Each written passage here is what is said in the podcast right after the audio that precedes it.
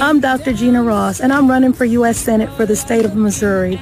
I'm good trouble because people are my first priority. I will stay true to all people as I stay true to myself. I'm unbossed, unbought, and unbiased, paving the way for change. Please follow me on Facebook, Twitter, and Instagram, or go to my website, rossforussenate.com. We're better together, building a better tomorrow beginning today. Business as usual is no longer acceptable, and feel free to make a contribution. No dollar amount is too small. Thank you very much.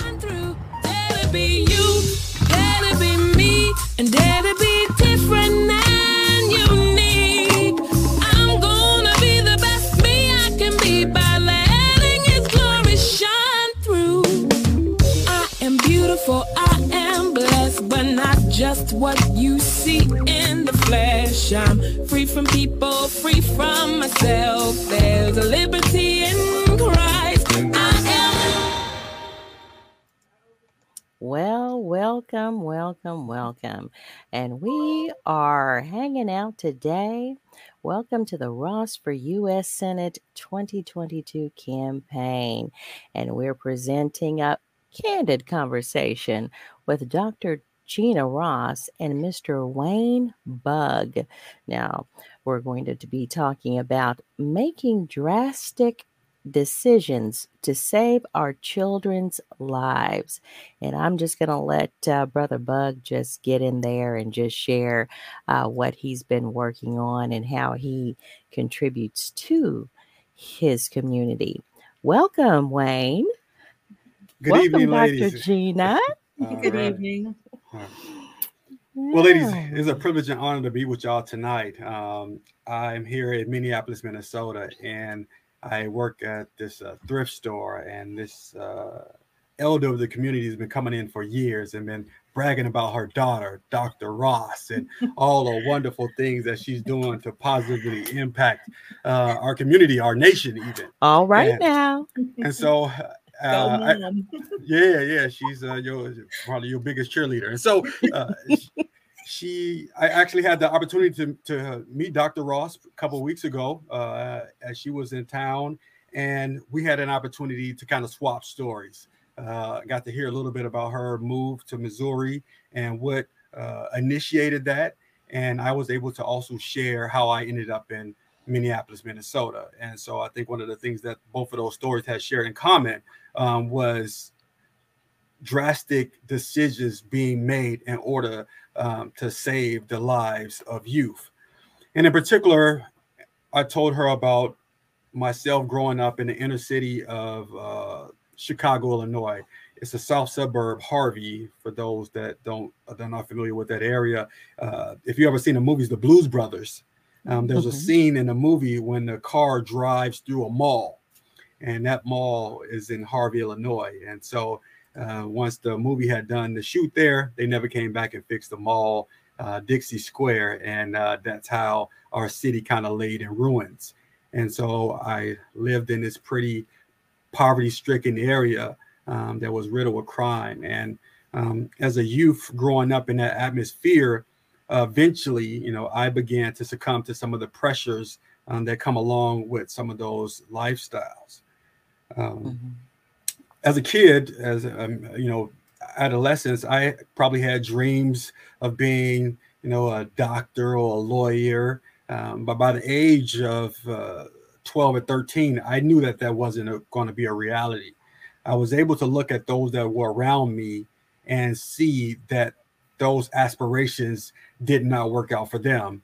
And so, to a degree, it caused me to succumb or to give in um, and accept my reality that around me people were poor, people were in gangs, people used drugs, sold drugs, and that was the best case scenario for me. That either I was going to either sell drugs or use drugs. That was going to be my mainstay in life.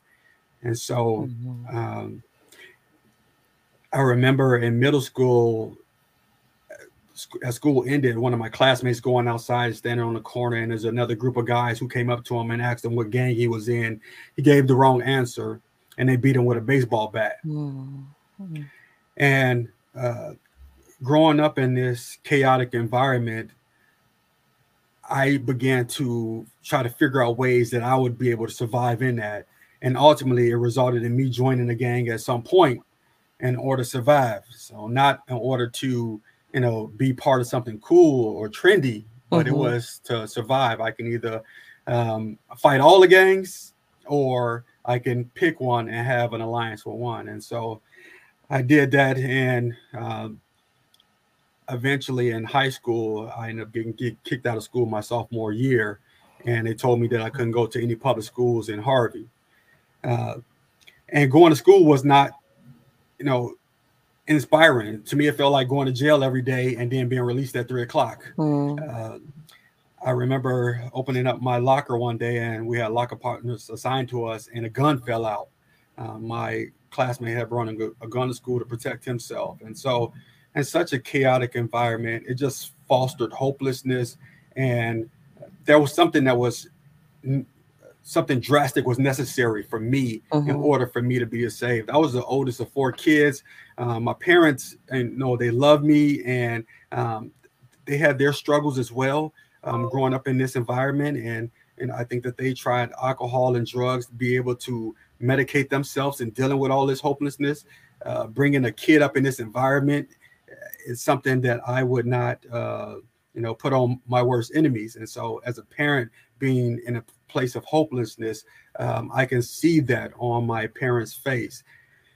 And so, um, once I got kicked out of school, I found uh, a group of people to hang out with. There were other dropouts, and the amount of uh, criminal activity I participated in began to grow.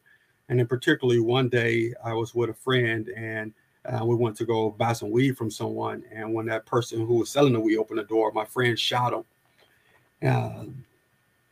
Yeah, and it was uh, it was a shock to me, and um, eventually the guy turned himself in and i was able to get out of that situation and become an accomplice to something the man lived. Um, and so that was helpful too. And there was something drastic that again that i believe needed to be done. And so i was able to reach out to an aunt of mine and ask her if i can come move with her in the neighboring state of indiana. Mm-hmm. and it was a difficult decision for my parents Mm-hmm. I can I can imagine. yeah, you know. Go ahead. At any I point, mean, I want to. Yeah.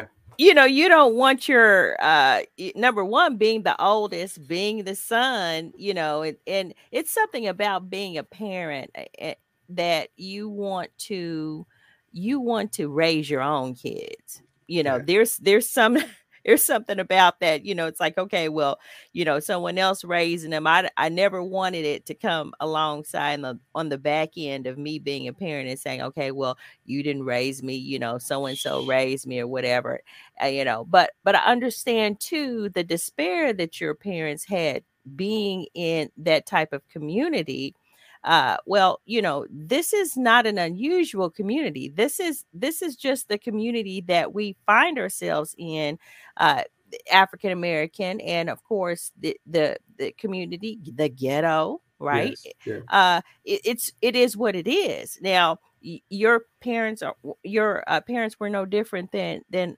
myself you know mm. or mm-hmm. any other parent you know you fight to do whatever you can to to get out of that situation so to make a better a better place for your children.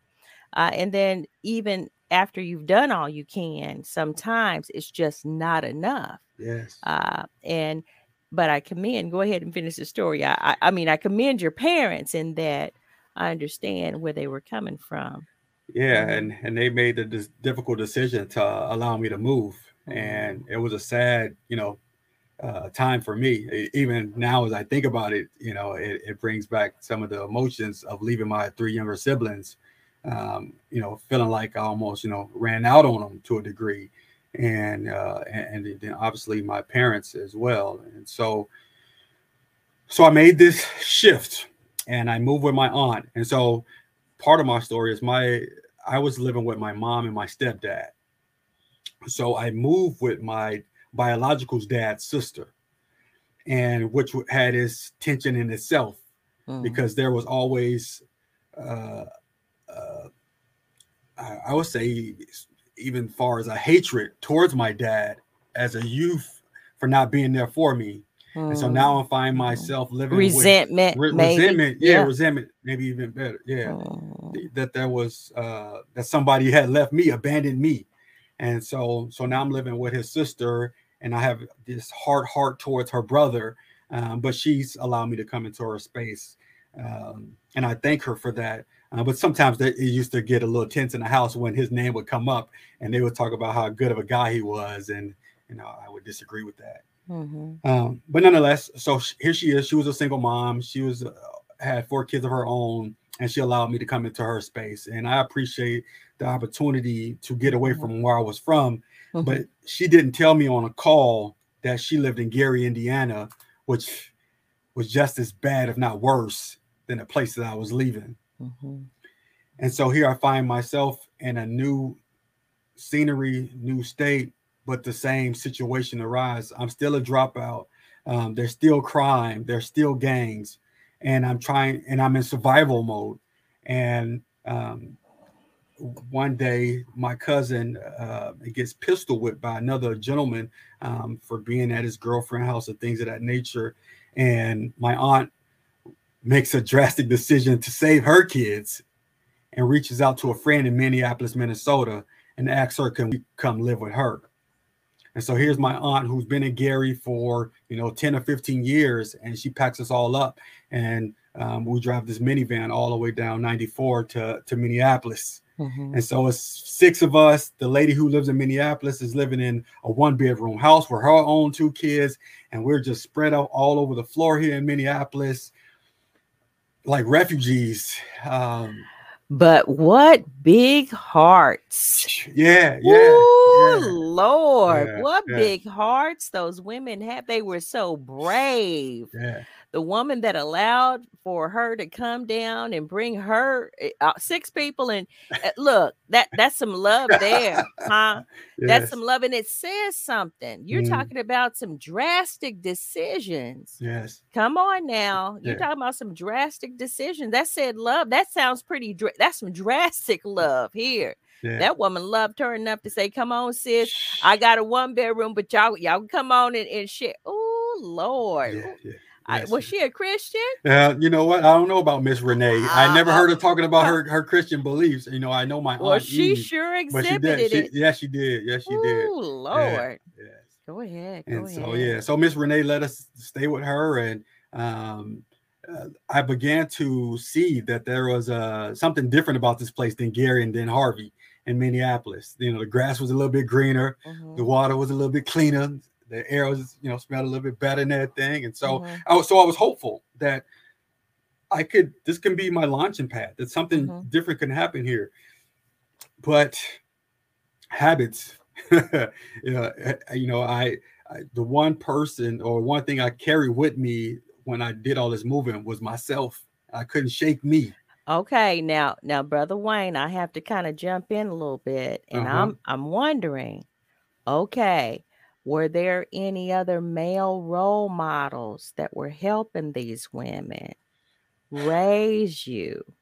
Uh, See, not closely, not all right. Regularly. Okay. All right. So give yeah. yourself some slack now. Yeah. No, I I I, yeah. I do now. It, you know, but the reality is mm-hmm. that sometimes we need a change heart just sometimes the scenery is not enough. I see. You know, mm-hmm. and so even though we can move out of the hood, we can move out of the ghetto. If there's not, and, and, and sometimes right that that that hardness of heart is fostered because of the environment that we was originally uh, uh, developed in. Yeah, you had to be hard to survive. Had, That's what you were sharing. Hmm. Yeah, and so, but there there has to be a willingness to allow the sun and the rain to hit that hard heart to allow it to be uh, able to uh, accept new growth. And so there was a, a, work that needed to be done in my heart because I became so hard hearted. And so, uh, all that being said, I, I, noticed it, but I couldn't do nothing about it. I didn't know I didn't know what what, what was happening here. So because I, I, found myself start hanging out with the same type of people in gangs and things of that nature, smoking weed, drinking, and all those different things. And so um, eventually, my aunt was able to get her own place, and we lived next door to this gentleman named Jack. Um, and Jack um, invited me to come work for him. And he was he was the manager of this thrift store, and so he saw me out there and uh, up to no good, and and he, and he took a chance on me and said, you know, why don't you come down here and help me move some of this furniture? And then 25 years later, I'm still here. Praise God. Well, Praise there, God. there's yeah. the man that yeah, we were talking about. Yeah. Okay. Yeah, yeah, God sent him in a little different way, huh? Yes. Yes. Eh, but sent him where you where you needed him. Yeah. You know, you needed him. You because you know you, you didn't need to to grow up. You were already grown and mature in that way. Uh, so you weren't a little boy, uh, mm-hmm. uh, but you were big enough to move some so, furniture and and hang out and be responsible and 25 years later yeah. i tell you and what what a blessing. All right uh, brother kareem jackson says evening fam. Good to see you. Wow what a story. It kind of reminds me of like when i lived in minneapolis i was a juvenile correction officer and you know down there on park avenue and mm. a lot of the juveniles that were in there you know, I would listen to their conversations and yeah, my dad's across the street, you know. So they thought that they had to have the same life because their dad was across the street in the adult detention center, you know. Mm. And I, I was like, you don't have to do that just because your father is there. And you know, I would ask some of the ones that were in there for murder, mm. why are you just they called it back then spraying bullets. I don't know what they call it now. Mm-hmm. I was like, some people can't even let their children go outside. And one was like, lady, you just keep your kids in the house. I said, but don't you know that bullets don't have any name on it? I said, you mm-hmm. could just be spraying and that bullet could hit your mom, your auntie, mm-hmm. your grandma, or mm-hmm. anybody that you love. And he was like, you know, I never thought of it that way. And, and a lot of the young people, they just want someone to listen to them. If you listen to them, because the end of the day, they'd be like, "Lady, can I go with you?" No, you can't go with me. Stay here, mm-hmm. and you know, get your help. But and then a lot of the other children were there because the foster care homes were full. St. Joseph mm. for children were full. So then you had children that didn't have anywhere to go, so they were just there, mm-hmm. and that mm-hmm. was um, disheartening too. But I would find the most helpful staff would be like ones like me that would listen because I'm a mother too. You know, and, and just listen to them and not want to abuse them when they're being irate or, you know, trying to fight you or whatever. I didn't have any trying to fight me. And I don't know. mm-hmm. You see mm-hmm. this evil eye here? Yeah. you know, but they have mm-hmm. the most utmost respect when they know that you genuinely care about them. Mm-hmm. mm-hmm. So I'm glad that that man seen something in you yes. to let you um, work and you know, just do some impartation in you to let you know that you are worth something and you are somebody to help mm-hmm. you to where you are now. Because when my mother comes in the store, all she talks about is you. uh, that's awesome. Uh, yeah, it's great a testimony. Yeah, it is, and it's a testament. You know, I you know to those people. I think sometimes as I have the opportunity to tell my story or testimony, that I forget all of these pertinent, important people that God had dropped in my life and you know, and as I'm thinking about this, one of the people that I pay homage to is, is my stepdad, uh, who stepped into my life when my father had left. And so, even though my stepdad was imperfect and he had his issues, he showed me this unconditional love. It was tough love, mm. uh, but he was trying to prepare me for a world that's tough. Mm-hmm. And so, mm-hmm. even the idea to work. So, when Jack asked me about working, you know, some of my friends turned him down. Um, but my uh, example of a man was my stepdad who went out and he worked every day as a uh-huh. carpenter. Uh-huh. And so mm-hmm. to me, work was not foreign. He would take us to work with him. He wouldn't pay us all that much, but um, nonetheless, um, he, he would prepare me for this season that uh-huh. would launch that I would launch into. And, and from there, uh, the, the Lord uh, surrounded me by other people that will help um, foster and nurture um, something in me that would do a work in my heart that would um, allow change to happen. Mm-hmm, mm-hmm. And so I found myself at this thrift store, and there was people volunteering there, which to me was kind of crazy. Coming from poverty, I'm like, who works for free? Like that's I think is a gimmick. Some see I love to something, um, but it was a Christian organization, and these people had decided to open a thrift store in the middle of the hood um, to demonstrate their love for God and their love for people. And so as I uh, maneuvered in this place, um, people began to have conversations with me. And particularly, there was a volunteer president, Daryl Bach, and he came up to me one day, white man, and said that you're wasting your time. You need to go back to school. And I was like, who is white man talking to? You know, I said, don't he know what I do? You know, but he would he would kept bringing it up, and he was uh-huh. saying that you you need to go back to school, like he and he's like there was these keys to success in life, uh-huh. and, and education was one of them. And so eventually, I gave in, and I went back and I began to take GED classes. I worked during the day and got uh, uh, went to school and got uh, classes at night. Uh, I have a GED. I oh. sure do. Well, see, I mean, right, look, that. I'm a GED girl because look, uh, see, I was a, a teenager. I was a homeless teenager. Mm. Mm-hmm. So I had to go try to find a job. And, and by the time I worked, I took a second shift because I was trying to go to school in the daytime mm. and then uh, work in, in the evening so that I could put a roof over my head. Now, you know, we're talking about uh, someone that knows about it, but this is not an unusual thing because we're talking about the foster care system that yeah. fails. Okay. And I was part of that. I was part of that too. Mm-hmm. Uh, we're talking about the communities that uh, don't support, they're hostile communities mm. because of the examples of life, you know, people thinking that, hey, they have to be the same as what their dad is doing or do the same as what their mom is doing or whatever. So I get it. Mm-hmm. Uh, but I am a GED person. But here, I didn't stop there.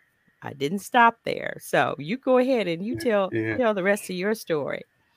Yeah, and yeah, this yeah, there's definitely a, a system, right? I mean, mm-hmm. so and that's why this story is not unique to mm-hmm. communities of color, right? Yes, and, come on. And, and, and it's sad that that is uh, a story that you hear because I have peers that don't can't relate to my story and how you were able to just jump in there where these other individuals didn't have those type of pressures upon them right? Because one of the reasons why i was working i was probably about 17 i'm helping to support my aunt who has a house that she's renting to take care of us. And so i'm trying to do my part to contribute to her so i can't go full time to school. And so here i find myself working during the day and taking these GED classes at night. Mm-hmm. and so um, you know, and then going into systems, maybe that's a conversation for another day. But I just remember like stuff with my aunt where um, if our household made over a certain income, uh-huh. then they would take away her food stamps. Oh yeah. And then they would take away the medical, the dental, and so it was penalizing people from trying to come up out of poverty. And so it was uh it was a mess. That's a foul system right there. Yeah, it, it's, it's foul. But it's the same. It hasn't changed. Know. You know, it's the mm. same uh, when we're talking about people, you know, doing the best that, they can, taking advantage of these resources so that they can do better.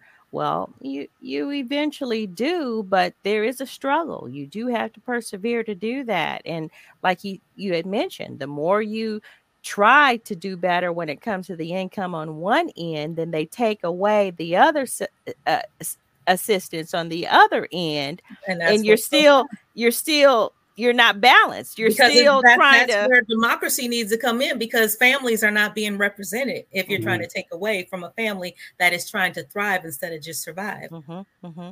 You know, and then a young person too. You know, at se- at 17, you know, uh, there's uh, communities that are not of color. But 17, you're you're really still trying to. You're in high school somewhere. You're preparing to go to college somewhere, right? You you don't have that type of of lifestyle to where you're you know actually contributing to a household yeah. at 17 so yeah. you know my brother yeah which can um, be which can be a trap right mm-hmm. you know because yeah, you, you are seven you are 17 and you're working a job at a thrift store or mm-hmm. mcdonald's mm-hmm. whatever you're mm-hmm. trying to do your part to support your family i got something to say about that go ahead though i got something to say about that yeah right and, and so so you so you can end up there. You that could. be your career, right? And mm-hmm. unless there's some intervention mm-hmm. on behalf, you know, and thank God for this young man mm-hmm. or older man um, mm-hmm. who intervened on my behalf and says this is not enough. That for you, for you, for you. He for, saw that you had. That, yeah, if I had the the the, the capabilities, and mm-hmm. I'm not mm-hmm. saying every, I'm not saying colleges for everybody. Mm-hmm. Um, there's other you know jobs working for the state, or um, my son works uh, at, for a recycling company, mm-hmm. and so instead of you know going to college, and so there's there's different opportunities, but knowing that there's some jobs that. Um, especially with minimum wage, depending on where you are at, that they're lower than others. Anyway, the young man told me that I need to be doing something more. Mm-hmm. And so, so I began to take these classes, and then eventually I got the GED, and I came back to show Daryl, and he was so proud of me. Uh, but what he said to me was kind of like what you said: "It's not enough." Mm-hmm. And I was shocked. Like, you know, like for me, this was like winning the lottery. Like people I grew up with didn't have a high school diploma. And mm-hmm. so here it is. I have this piece of paper, and you telling me that is not enough. And so step one, step, step one. one. Like, mm-hmm. what? I, I want to retire education wise. This is the pinnacle right here. I can, I'm done, done deal. Um, but uh, he encouraged me to go go to college. Mm-hmm. And so I found myself at the community college signing up and um, taking classes there um, as I continued to further my education and uh, and eventually came back. It was a two year degree. It took me four years to get it. Uh, That's okay. but I but I but I but I showed up uh, with this piece of paper, mm-hmm. and uh, at this time we had a new executive director who I came in, Ed Kerner, and um, he began to work with me. And he said, if you go for your bachelor, we'll help you with your tuition.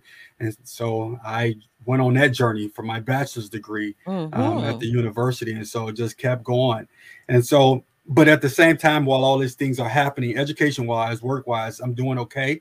Um, but I, there's still something missing in my life. There's still a brokenness. There's still um, areas of my life are incomplete. At this time, I've had a, ch- a, uh, a son out of wedlock. Mm. Mm-hmm. And then his mom is not getting along. I'm paying child support. I'm doing supervised visitation. Um, and there's a need inside of me to achieve a higher level spiritually or mature wise. I didn't know it was spiritually, but mature like I there needs to I need to grow up somehow. And and I couldn't I couldn't mm-hmm. put my finger on it. Mm-hmm.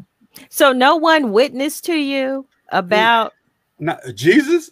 Yeah. No, I mean, as a as a shorty, you know what I'm saying? We grew up around in the church mm-hmm. atmosphere, mm-hmm. but mm-hmm. I never was able to reconcile this Jesus that everybody talked about with the reality of my lifestyle. Mm-hmm. Right. So I, I, I always believe that if you believe in Jesus and you die, you'll go to heaven. But how is he gonna help me um not get shot or not get beat up or help my mom pay her rent? And so I could never mar- marry those things. And so here as, as an adult, I wasn't able to reconcile them either. Mm. And so um, sadly, my cousin who I came here with um, was killed in a in a in a robbery. And it mm. put me on a soul searching journey. Mm-hmm. Um, because I was with him 30 minutes before it happened. And I began to question God, why not me? Mm. Why am I still living? What is your purpose? And um, so I began um, to go to this church that was nearby, and so there was a couple guys, uh, customers that was witnessing to me. So as I'm here at the store, they kept coming in, telling me about their church, and I kept putting them off. Um, but in this season in my life, I remember them saying this church was down the street, and I began to visit the church. I would go late and sit in the back, and I would leave before church was over with, so any nobody could talk to me. Um, and I would just try to be in this atmosphere where I could try to hear from God. And uh, and then I, I began to read the Bible, and I began like it was almost kind of crazy. Like I was, you know, I could hear from God, like God was speaking to me through this book. That's what He does. Yeah, and it was like the words was jumping off the page. Like I tried to read this stuff before, it make no sense, mm-hmm. but now mm-hmm. it's making sense, and mm-hmm. um, it, it it it began to give me a blueprint on life. And so I had learned on how to live in the streets, surviving. There was a whole book for that. And now I had to scrap that book mm-hmm. and pick up this new book and try to live according to it in order to have the best life that God intended for me. And so it was it was a big change. Mm-hmm, mm-hmm. And you know, I think that remarkably speaking, uh, people they don't know that the Lord actually follows them. Now I know that we are we're dealing with the the political end of it because this is uh, Dr. Gina Ross and she's mm-hmm. running for U.S. Senate.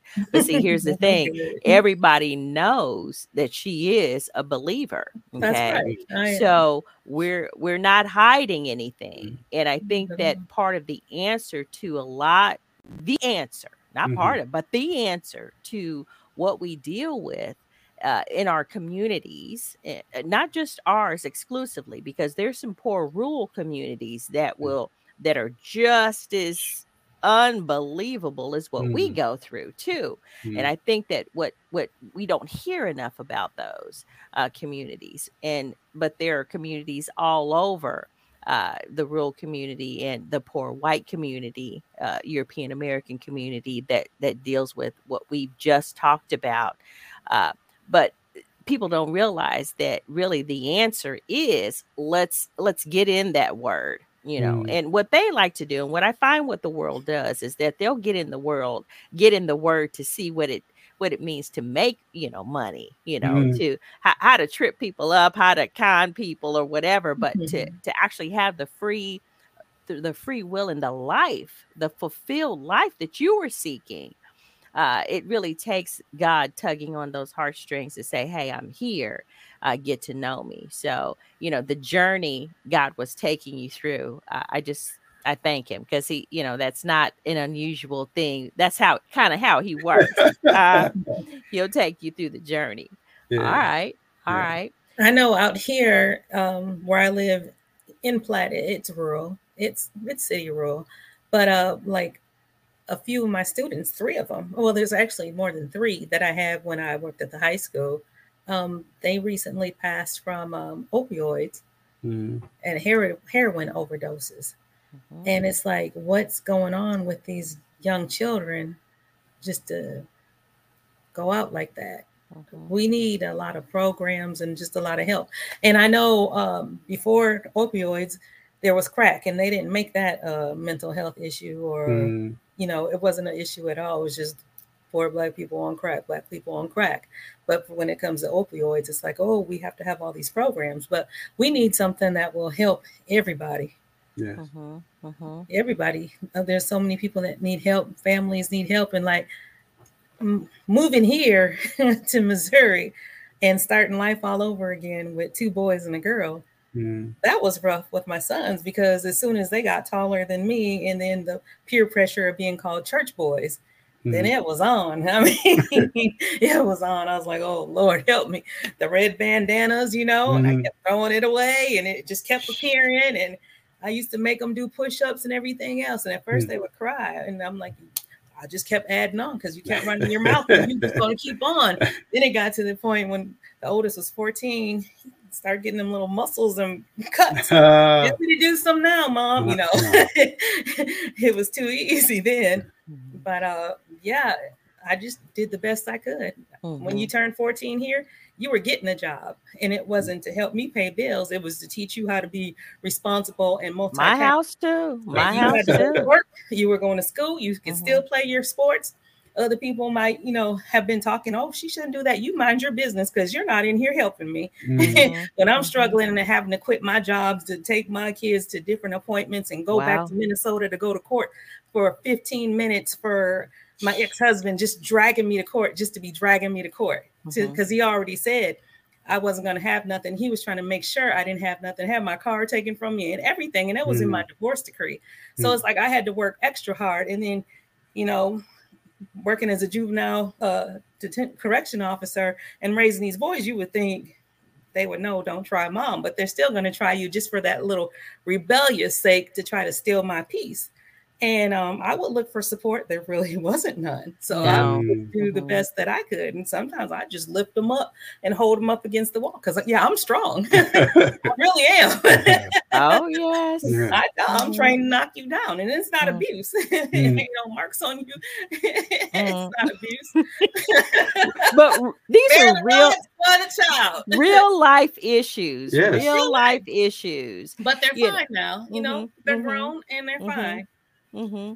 And it's like they just need that push. And like how Mr. Wayne had that encouragement, mm-hmm. my son, the oldest one now, he's in Memphis and he finds the older men talking to him at his job and they tell him how mature he is for his age. Mm. He gives mama credit. You know, he didn't yeah. like me when he was younger because I'm the mean mom. Yeah. but he can hold his own to this day because of how I raised him. Mm-hmm. And we mm-hmm. didn't look out look for no handouts or nothing. I didn't have no one coming in and out of my house raising my kids. I raised mm-hmm. them myself. Mm-hmm. mm-hmm. So we're talking about making drastic decisions to, to save our to youth. save our youth, our children's lives. And, and it really takes everybody because sometimes your kids don't want to hear you. So it, it takes an outsider or someone else, and we just need to share the wealth, share the knowledge, and just encourage one another. Stop hating and making children feel like they're not enough mm-hmm. or mm-hmm. you know we just need to be there for one another it takes a village yeah. and i wish i would have had a village to help me mm. but god was my help and he was my strength mm-hmm. yes mm-hmm. you know they they threw that o- around they threw that slogan around it takes a village and then while they were saying that it takes a village on they the front end on the back end they were incarcerating our children mm uh, you know, I remember those campaigns uh, in, in, how the uh, Clintons had uh, three strikes you're out laws. Well, I used to work for the Missouri true. Department of Correction, mm-hmm. so a lot mm-hmm. of men in prison was because of child support or tickets or something like that. Well, you give them longer sentences than someone else that uh, murdered somebody. Mm, yes. Mm-hmm, you know, mm-hmm. give them their driver's license back. Uh, give them what they need so they can be self-sustainable to end recidivism. Mm-hmm. Hmm. You know, mm-hmm. they have these programs called restorative justice, but I think they have the wrong people working with them because if you're not really helping them, and when they leave, you just uh, give them a bus ticket and tell them to go on, they're going to come back. You're not mm-hmm. helping them. They're not giving them the tools that they need to be successful which it, once you get uh, become incarcerated, you come out and then you have that on your record as a felony. And it makes it hard to get a job. So you know. we need more programs that can help even the, the teenagers mm-hmm. get a mm-hmm. job, even once you're considered what they call an offender or whatever. You know, it's like just be some of this stuff is just a mess. It is a mess, and I think it's a mess by design too. One of the things that uh, you have on your platform, Dr. Gina, is that, and I'm going to go ahead and mass incarceration. I mean, just yeah. some of this stuff doesn't make any sense, and then other people can get a slap on the wrist and don't do no time at all. Mm-hmm, mm-hmm.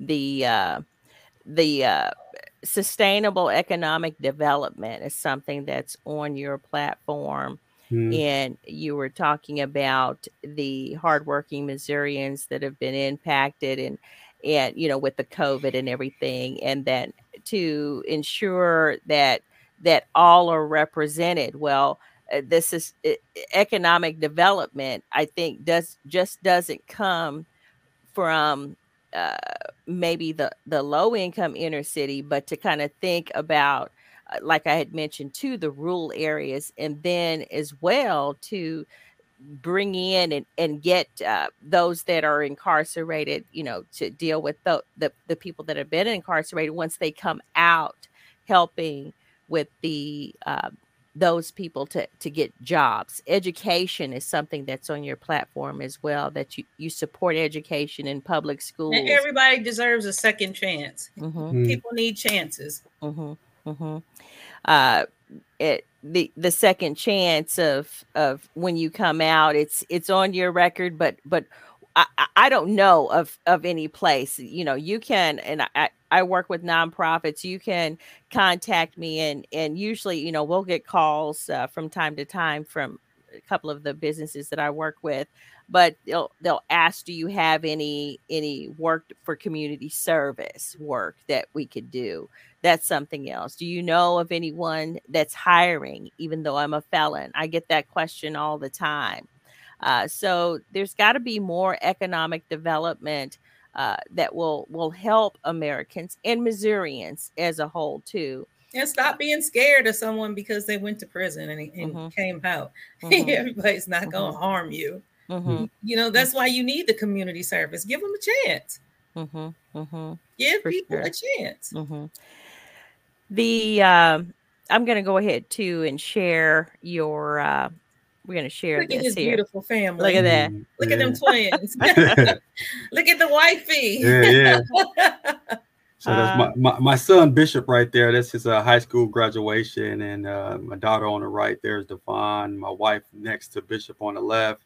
Daughter Whitney, um, and then the twins Justine on the left and Jasmine on the right. And so that picture right there is a, a testimony to how good God is. Because I would have never saw this as a kid um, being possible for my life, and then as I became somewhat steady as an adult and had these kids, particularly my son, um, it was a difficult patch in my life, as Miss Dr. Ross was talking about raising African American men in this climate in this country. And so to try to steer him away from all the things that I had um, dealt with or was involved with was a challenge. Mhm. And so to see him at the finish line of having his high school diploma uh, was such a such such a big deal. And so uh, all glory to God. So, Amen. Mhm, for sure. Now, uh, how if if you don't mind me asking, how long have you uh have you and your wife been together? we've been married fifth, 16 years before I get in trouble. So, All right. 16, you better tell it right. Years, need 16 know that. years, 16 years. All right. Yeah, yeah. Yeah, you yeah. know, it, this is Beautiful. this is what eh, eh, this is a testimony of what what God can do, but also when you when you encourage young people and get them in an environment that can be a blessing to them. I mean, because I, I I'm thinking everything that you just shared, it wasn't one thing that helped you get to this point. It was everything. Hmm, Correct. It was the the package, the package that helped you get to this point and to be that dad. Uh, I think that our girls need uh, male role models They just do. as much Girls need their daddies. Mhm. as the the guys do most definitely. Uh you know i commend you on that. Now here too we do uh you have a youtube channel uh a youtube channel that uh is pretty let's see i can probably go ahead and share that. Uh now what do you talk about? Out putting the Bible into action. As I said earlier, as a kid, I grew up in church and I didn't know how that stuff applied to me as a kid, how it was going to help me deal with my day to day life. And so, um, as I was at home with, uh, as most people was due to the pandemic dealing with COVID, I began to, uh, to make a couple videos. And um, a coworker of mine suggested that I keep making them. And so I think it's probably about 20 videos on here now. And, and most of these things are just talking about how to live a life that glorifies God and causes you to have um, a sense of purpose and success. Um, and I, you know, and it's a way for me to uh, to share all my teachable moments. My kids always saying that, Dad, you're always talking about teachable moments where I'm sitting them down and giving them lectures. And so this is an opportunity to share that with the world. Um, and so as a one, I think here finding my way back, and I'm sure that there's some scripture that's a, attached to it, and finding people, showing people how once you stumble in this life, right, that don't have to be your your curtain call. Um, there's opportunities with, with God giving you a second chance, but people will too. Um, not all people, but there will be that person, there will be that Jack, there will be that Renee, there will be that Auntie Eve um, that will help you um, through that season in life. And so, uh, so yeah, that's my channel, particularly Words with Wayne. Uh, hopefully, they're encouraging words to help you in whatever season of life you in. Mhm, mhm. So if you were in a in a group full of like let's say a gymnasium full of 300 boys, let's say from middle school to high school, what would you tell them today to help them walk in a better light or see things better than a better perspective from what they see right now? Because maybe you might be the only hope that they have. You might be the only male Mhm. figure that is in their face that even looks like them to say something Mhm. to spark their interest that hmm, maybe if he did a turnaround, you know, maybe I could have a better life too. What would you say? That they're special, you know, that that God has a purpose and plan for their life, and they're not a mistake. I think that was some of the things that I probably struggled with internally, not having my dad around. And praise God for my mom. You know, she was tough like you, Miss Ross, where she would hold me up against a wall too and do all those different tactics and um, uh, put everything that she could into me to to to make me a, a better person, a better man. And, and so I, I, I praise God for her. But but even as especially as a teenager, you have these questions about who you are.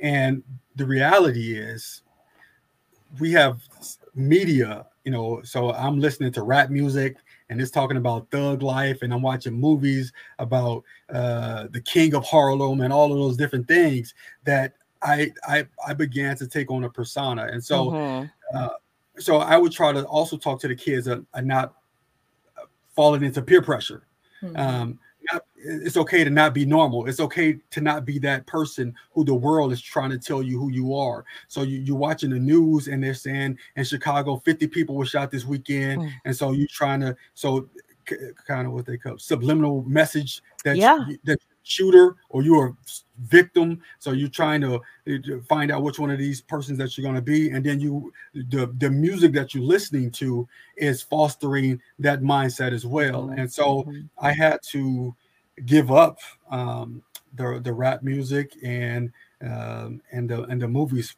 particularly for a season i you know i may watch something here or there but for sure it was something that i could not have a steady diet of in mm-hmm. order for me to have a changed mindset or who uh, of god says that i am and so challenging them to give up that diet of that type of music if they're listening to it. Mm-hmm. That's something right there that is super profound in what you just shared, in that um, you know people eh, don't think that the culture of this, hip hop, the rap that is that is being uh, commercialized and and uh, put in our faces as as normal. It's not normal I used to ban it. It wasn't allowed in my yeah, house, it, but oh, they would they would sneak it, mm-hmm, but mm-hmm. It, it wasn't allowed. Yeah, it's not normal. You know, one thing you know we're talking about young people in school and violence. We do have a situation here in the greater uh, one of the uh, schools here in the Kansas City, uh, Missouri school district that uh, had a, a, situation where uh, junior high school student stabbed and killed another junior high school mm-hmm. student. So a 14 year old uh, has is dead because of this school violence and uh, what's going on. I and I think that you know people these are you know they do have Hispanic names. Okay, in this community, I know uh, I kind of did some work in the community. It's a Hispanic community now, predominantly. So it's not just it's not just African Americans. This is this is uh, we're dealing with Hispanic, we're dealing with with European American rule, we're dealing with African Americans, we're dealing with the culture of America when it comes to uh, this violence and negativity that our our young people are exposed to, uh, and what uh, they're going to be having. I do want to give a quick plug. They're going to be having a a uh, kind of a memorial at one of the skating rinks here in, on Thursday. So this is at the Winnwood Skate. If you guys want to, and I think it's from six to eight that they're going to have a memorial for this young person who was a skater. Mm-hmm. Uh, you know that kind of thing. And I and I commend the community, the skating, the business community for saying, look, we're going to embrace these young people. Mm-hmm. We're going to have something here that's going to help them along in trying to deal with this uh, this uh, unfortunate situation that happened. We're not going to push them away, put them in a box. Mm. Uh, you know, they're violent. They're this. No, this is this is at because this guy, this young person, loved to skate. Mm. You know, uh, and I think that that that's something that uh, we do with some of the other nonprofit. This an organization that I work with.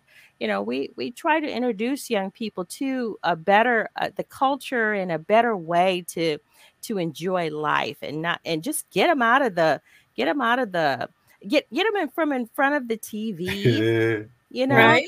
Come well, on. the video like, games. And... I went skating a couple weeks ago, and I, I, told you this when I was waiting in line. Uh-huh. Um, there were some young people, and I mean, they straight were cussing like sailors. And there was uh-huh. a father with his young daughter, and I could see them just cringing. Yeah. Cringing. So I yeah. said to the young man, he was a Caucasian guy. And I said, Hey, I said, you need to watch your mouth. Mm-hmm. I said, Can you stop cussing? I said, Because there are parents here with their young children, and every other word that comes out of your mouth is a cuss word, you mm-hmm. know. And I said it mm-hmm. just like that. And he knew I wasn't playing. So he was like, Okay. And mm-hmm. then one of the other ones cussed. He said, "You can't say that because praise the Lord is standing here. I don't care what you call me. praise the Lord yes, is standing Sometimes here. you just gotta say something, you and it's do. not what you say; it's mm-hmm. how you mm-hmm. say it. But mm-hmm. I got tired of listening to it because mm-hmm. you keep cussing mm-hmm. around me. It sounds like a second language because it's just piercing, and it didn't need to be said and let's Most all definitely. go in here, go skating, and have fun. And mm-hmm. you know, what mm-hmm. some people's mouths need to be washed out with soap. I don't. Yeah. I'm old school. I don't care. Yeah. And and with that being said, I, before we run out of time, you know, talking about drastic decision to save our children's life, everybody will not be able to um, send their kids to move with an aunt or move to another state. But mm-hmm. I would challenge the parents that listen to this um, to be courageous in raising your kids. Do mm-hmm. not give them over to the culture. Mm-hmm. Um, so if that's having these tough conversations about profanity, you don't let profanity in your house. Exactly. Watch what you know. You have the password to Netflix. Um, mm-hmm. I, I, I, had my children when they did their homework and when computers just came, you know, something that they needed every day, that it was on the kitchen table. So anytime that thing is open, I can walk by at any moment and, and see it. Um, not saying that they sneak and get tablets and all those things, but it wasn't going to be permissible that this type of music, these type of movies, and things of that nature was displayed in in our house. And so I just encourage and challenge parents on, on that today, not to just give in to that which the kids want that they need to place boundaries mm-hmm. in these kids lives exactly. um, to keep them um, to keep them safe that's mm-hmm. one of the you know the biggest job is as a parent my job is to protect you and sometimes that means protecting you from yourself mm-hmm. exactly and stop trying to be their friends be the mm-hmm. parent don't let your kid tell you. Don't be scared of them and let them tell mm-hmm. you what they're going to do. Like they're the parent. You're not paying no mm-hmm. bills up in this mm-hmm. house. Mm-hmm. Like one thing that would irritate me is sometimes when my children would go to school and the teachers let them do whatever they want. And then when they come back home, they think that their opinion matters. It, it matters a little bit, but not as far as what you're going to tell me what I'm going to do or what you're not or what you're going to do in my house. So, mm-hmm. like you said, boundaries and um look, when you're in my house, you're going to follow my rules. And mm-hmm. if you mm-hmm. can't follow them, then uh, I can help you. Mm-hmm. raise raise your children. That's what I'm hearing. Yeah. Raise them. Yeah, you don't yeah. try to be their friend. Pay yeah. attention to them. Yes. Uh, protect talk them, them, Talk to them. I know you're tired, sis. I know you're frustrated, bruh. You know, when it comes to resources, finances, whatever you're dealing with. But those are your children. Mm, mm. Raise your children. Yeah. Raise your children. The best you can. I helped raise my nieces and nephews. So mm-hmm. before I had mine, I raised because my sister, mm-hmm. you know, she was murdered and mm-hmm. um, that left my mom with kids and then to help my mom then i took some mm-hmm. mm-hmm. and we mm-hmm. just do the mm-hmm. best we can and, and, I would say, you know, don't wait till you perfect before you start implementing Ooh, these things, right? Exactly. So uh, you a hypocrite. You are, yeah, I drink, but you're not drinking. Right? Yeah, you're not. Yeah. you're not okay. gonna pull up to this table with me. No, you're not gonna smoke okay. with me. Yeah, exactly. smoke. Yep, I cuss. Yeah, but you're not cussing. Yeah. You know, and so so don't wait um, for those things. Eventually, I would love for everybody to get to the place where they model the behavior that they won't see. But until then, be courageous. Good stand point, brother Wayne. Kids, so. Good be the point. parent and help somebody else's child along the way. Mm-hmm. Yeah. Most definitely. Good, good point. Good point. The um let me take a look here. I want to get this going again. This uh now Dr. Ross is running for the U.S. Senate here in the state of Missouri to they represent the state of Missouri. Uh, yeah. then and and she she's running for this uh this position this seat so that she can be a voice for Missouri. And I'm not talking about a sold out voice, you know, I, I you know, a voice that can be bought. She says she's mm. unbought, yeah, she's unbiased, unbiased, you know. I'm just me. Yeah. And I'm real. Mm-hmm. so her campaign is out there and we're uh you can go out to ross for ussenate.com there's a big blue donate button in the upper right corner of that screen. Now, when she gets the donations, this goes towards opportunities to get her voice and and get her in front of the public so that they know what she stands for. Okay. This uh, events, signs. We haven't even gotten to the signs yet. Okay. Uh, we're talking about things that when we come up to the primary, they will know uh, that Dr. Ross is on the ticket. She's number two on the ballot coming up in the primary mm. August 2nd. And you know what I'm hearing is that we we get a chance to hear about the money, uh, the beer lady who is who's running. Okay, I call her the beer lady. I don't, you know, we get a Her name is Trudy. Oh, Trudy. Okay. and we get a chance to hear about uh, the other preferred candidate, okay, mm. the male or whatever. But, you know, I'm not sure whether or not these people understand what we as as the Missouri communities what we're really dealing with here and whether or not they would go up there to represent Missouri in a way to where uh, we can be successful and grow. So uh, she's also on Facebook. If you want to follow Dr. Ross and what's going on, this is actually going to be on Facebook. You can go back and and take a look at the different broadcasts. We do live streams, uh, Facebook. She's also there, Ross for U.S. Senate. Uh, Facebook at Facebook. Now we we have a team. You know, we have mm-hmm. volunteers mm-hmm. too, and this is uh, some of the volunteers that uh, that work with us. If you want to volunteer, contact us. Contact us. And it's volunteer. It's an unpaid volunteer. Now brother wayne you know is sharing it you know do people volunteer for real? Work for free? They work for free. I have a new marketer and she's slamming. She made my uh, flyer for missouri's got talent on may 21st at english landing park. If you have a talent that you'd mm-hmm. like to share, you know, to get up on the stage or just have some fun, mm-hmm. come out from 12 to 3 on that day and the flyers are posted. Okay. It's just to bring everyone together. Yes, you know, we need more of that. That, that's what I'm all about unity. You know, mm-hmm. yeah, uh, I know how to take care of business. You know, people probably like, why don't you talk more about politics and business? Life is first. yeah. life, family life, mm-hmm. living. And mm-hmm. then uh we can talk about the business stuff. I could take care of that, but I'm not going to bicker back and forth with all the garbage that people be talking about in their mm-hmm. nonsense. Yes, I said it because I'm tired of it.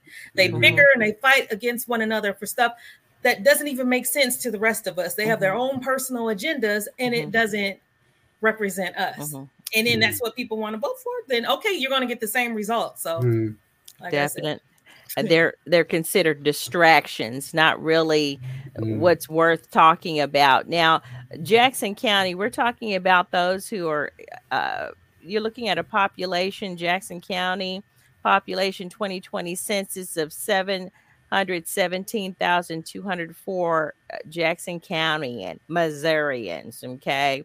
So Jackson County, I'm sure you got uh, you can do some big representation mm. there. Cass County, we're calling out all Cass County, I'm Greene County. Just came uh, back from there. Going so. to Sheridan County next week. Mm. If you want me to come to your county, send some money for gas and transportation. I'll be there because I work for my dollars. I, I, mm. have to go to work, so I'm working to pay my bills. If you Most want me to come, definitely. then you can give me some money to come see you. I'm just raw tonight. Okay, all right. Real with you, mm. yeah, real. Send send, send the send the Donation. request. Send yes. the request out. You know, Atchison, Missouri. We have uh, Mississippi, Missouri County. Oh my goodness, you know, mm. Mississippi County at St. Charles. I represent every county. I won't leave nobody out. Hmm. No part of the corners of the state. Osage County. Big shout out to all Ozark.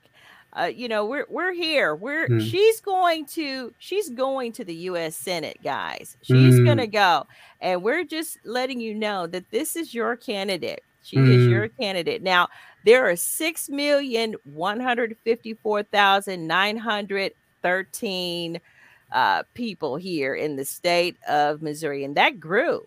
So Missouri is uh, grew a little bit from the mm. 2010 census to the 2020 census. So we're uh, we've grown some, and there's the vote. The vote is out there. So when you step into that ballot, uh, step into that ballot box, just know that you're going to uh, vote for Dr. Gina Ross. And yes, who can vote? Register to vote. Register to vote now. Doesn't Do matter now. if you're Republican, Democrat, Independent. I don't care. I will represent you because I'm all mm-hmm. about the people. Mm-hmm. we have an open primary, which means that even if you are a Republican, okay, well, Dr. Gina is running on the Democrat ticket. This this is what she's running on. But here, if you know, since you know she's the better candidate, that the Republicans don't have the candidate for Missouri. They don't have the the one that, that has Missouri in interest in the best interest that's going to take Missouri concerns to Washington.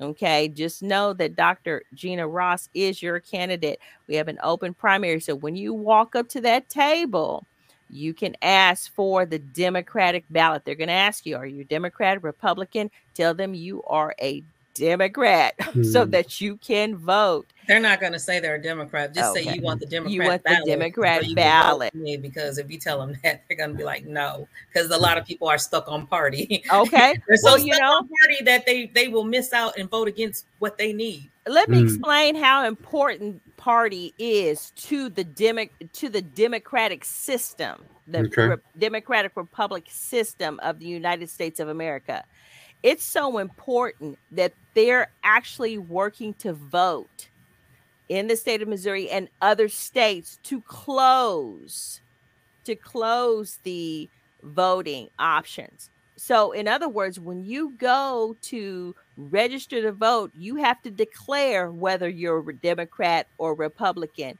And guess what? You'll have to go to and vote for the Democratic or the Republican ballot you won't be able to ha- it's no open voting it's closed so mm. they're trying to take away that freedom and they're going to lose voters too because some people don't vote as is and- okay. trying to take away that mm. freedom we want to keep that freedom open uh, so when you see uh, some research and presentation on that the past week or so we've published some information about that but we're still here. We still have to, we have to live as. Americans. And they're trying to take away that open voting option that we now have in the state of Missouri. They're working to, to have it closed. Okay. And that's not giving us the freedom. That's taking away a freedom that we have as U.S. citizens. All right. Wow, Wayne. what a testimony. No. Well, thank you, ladies, for having me. What it's been a, a it's been a pleasure. you don't look it. like what you've been through. Oh, glory God! I seen that video.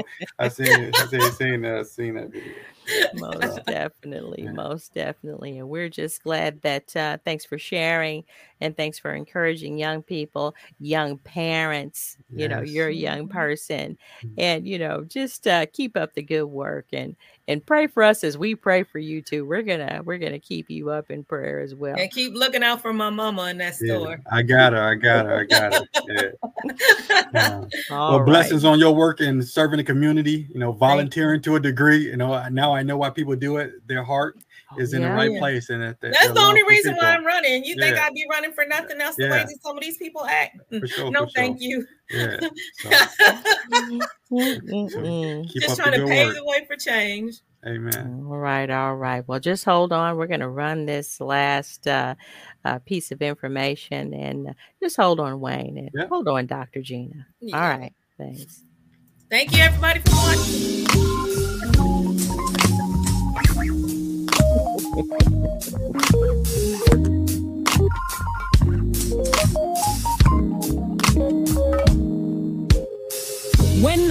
I'm Dr. Gina Ross, and I'm running for U.S. Senate for the state of Missouri. I'm good trouble because people are my first priority.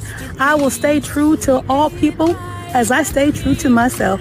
I'm unbossed, unbought, and unbiased, paving the way for change.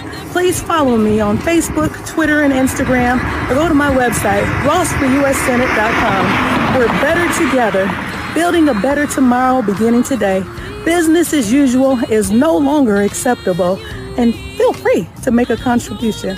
No dollar amount is too small. Thank you very much.